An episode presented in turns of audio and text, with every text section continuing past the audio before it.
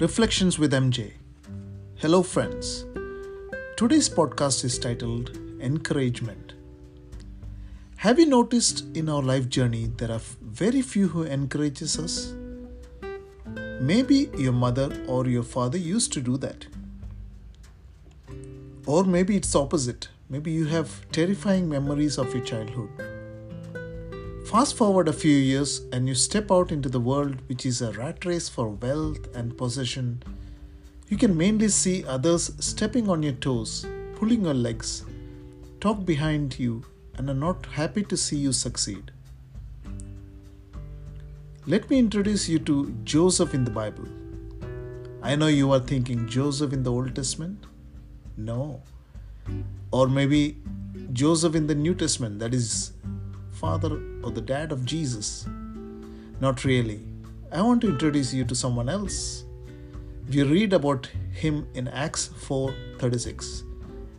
In the New Living Translation it says, "For instance, there was Joseph, the one the apostle nicknamed Barnabas, which means son of encouragement. He was from the tribe of Levi and came from the island of Cyprus." Yes, this is the very person I'm talking about, Joseph.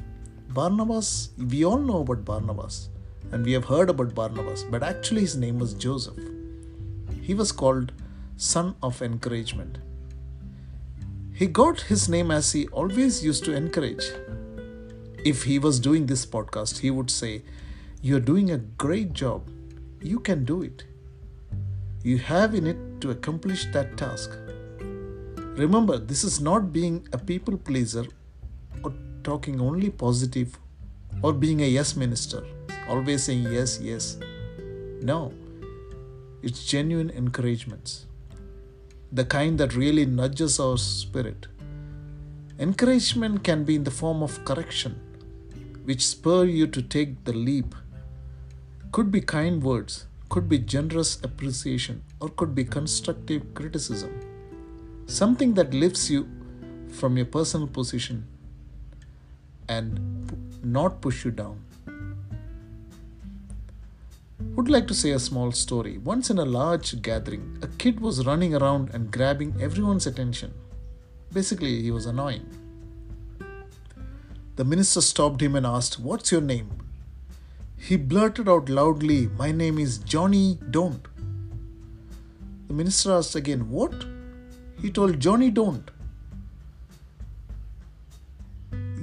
You know actually what happened? The kid grew up hearing Johnny in his home saying, Johnny, don't do this. Johnny, don't do that. And he thought that his name is Johnny Don't. This very practical and relevant in our lives too. Instead of hearing encouragement or encouraging words from a very small age, this Johnny had grown up hearing those negative words don't do this, don't do that. Instead of hearing you can do it. You know, let's break the chain of negativity with genuine encouragements. Learn to find the good quality and appreciate them and spur them on. We are tired of hearing negative words said on us. Let's create a Barnabas moment and let this moment spread. Find someone and encourage them. Find a need and meet it. Find a hurt and heal it. Let's be Barnabas in our sphere of influence. May God bless you with this thought.